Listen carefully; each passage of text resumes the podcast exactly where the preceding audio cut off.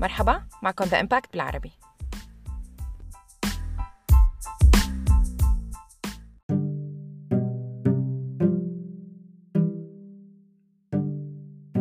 الدنيا مسا كنت ضايق خلقك قلت تحضر لك شي فيلم. دورت على شي فيلم ظريف وبلشت تحضر. كله تمام والحبكة تبع الفيلم لحد الآن ما بها شي طلع قدامك مشهد البطل ورفيقه عم يركضوا وفي عصابة ملاحقتهم. القواص شغال والأكشن لل max بيلفت انتباهك إنه العصابة لابسين شي بيشبه العمامات والجلابيات. فكرت بينك وبين حالك كأنه المخرج عم يحاول يقول إنه العصابة عرب. لحد هون أنت بعدك عم تتابع. طبعا طريقة اللبس والبهدلة بتياب شي بكشش البدن. بس قلت لنشوف شو بده يصير يعني. فجأة ببلشوا يحكوا أفراد هالعصابة.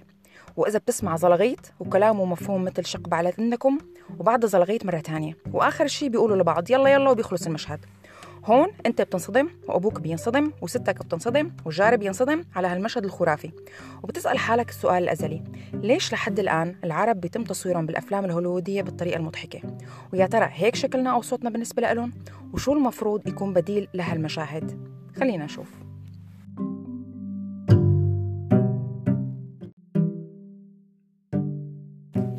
المشهد اللي حكيت عنه كان مشهد بفيلم Back to Future لحتى إذا حدا حب يتأكد من هالكلام. وهو واحد من كتير من المشاهد المضحكة اللي بتظهر بأفلام هوليوود عن العرب. هالصوره النمطية اللي بتتم تصوير العرب فيها على أنهم مجموعة ناس عايشين بالصحراء وبيتواصلوا بالزلغيط تقريبا كل الوقت. مع العلم إنه الوطن العربي بيضم أكثر من 22 دولة وما يزيد عن 30 لهجة. حتى بالبلد الواحد في لهجات مختلفة. يعني بمصر عندك مثلا الإسكندرانية الصعيدية بسوريا عندك الدمشقية الحمصية الحلبية بالعراق البغدادية الأنبارية بشبه الجزيرة العربية خليجية إماراتية سعودية قطرية إلى آخره. اللهجات العربية مختلفة. لكن الزلغطة والعويل مو وحدة منهم. تصوير العرب بالأفلام الهوليودية بدل على غباء بالإخراج ببعض الأحيان والتقصير باستخدام مستشارين لغة عربية حقيقيين بالفيلم ليصححوا الحوار ويختاروا الممثل الصح من البلد الصح. يعني مو معقول الفيلم عم يتصور بالمغرب وفجأة الممثل يحكي لبناني أو مصري. ومو معقول كمان إنه العرب كل ما شالوا إيدهم عن خدهم بيقولوا الله أكبر. كأنه بدنا نبلش حرب أو كأنه هالكلمة بتعني تعالوا نبلش حرب. محمد صلاح كل ما يسجل هدف بيقول الله أكبر على فكرة.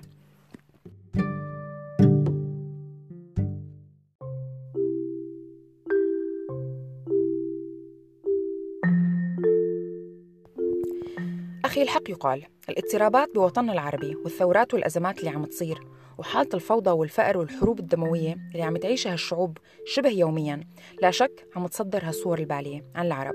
لا زال في جزء كبير من الصور الحلوة عن حياة الشباب العربي ومواجهتهم لمشاكل الحياة مثل مثل أي جيل شاب بالعالم عم ينغض النظر عنه ويلي عم يتصدر هو الصورة المحزنة لواقع الحروب والتخلف والمآسي يلي ما بنكر أبدا بوجودها لكن ما بتعبر عن المجتمع 100% أو بصدق. الفيلم الناجح هو الفيلم المبني على البحث والدراسة. وهذا الكلام بينتج عنه أنه مو كل العرب اسمهم فاطمة أو عبدول. حتى عبدول غريب علي وأنا عربية. ولا كل العرب عندهم دقن منكوشة. وحتى إذا كان عندهم دقن فما كلياتهم متشددين دينيا أو حتى إرهابيين والشماغ والعقال زي بينلبس بمناطق معينة من الوطن العربي وليس بجميع البلدان. بالإضافة أنه طريقة لبسه تختلف تماما عن الطريقة المخزية اللي بتطلع بالأفلام. العقال كأنه حبلة مربوطة والشماخ رح يطير وكل قطعة ثياب لونها شكل. وأخيرا وليس آخرا مو كل العرب عايشين وحد بيتهم بير نفط. وحتى بالبلدان اللي فيها نفط ما كل العالم عم تشتغل بالنفط. الموضوع بيتطلب بس نزلة على سوريا. والسؤال عن سعر تنكة البنزين أو المازوت لتكتشف أنه في عرب ما عم يشموا ريحة المحروقات حالياً. طبعا بيقول لي حدا طيب البودكاست عربي. يعني متوقع هلأ مثلا ستيفن سبيلبرغ ولا تيم بورتون رح ياخذوا ملاحظات من الحكي؟ طبعا أكيد لا. لكن البودكاست موجه للجيل الجديد من صناع الأفلام. ليعطوا الصورة صحيحة عن العرب. يا أخي نحن مالنا أشد الشعوب تطورا لكن لغتنا جميلة. نسيجنا العربي متنوع. شبابنا بيعاني من نفس ضغوطات الحياة على فكرة اللي بيعيشها غيرهم من الشباب. ومو كل مين اسمه عربي معناته هو أو حدا من سلالته إرهابي. ولكن ثقافتنا نفط أو راقصات شرقيات.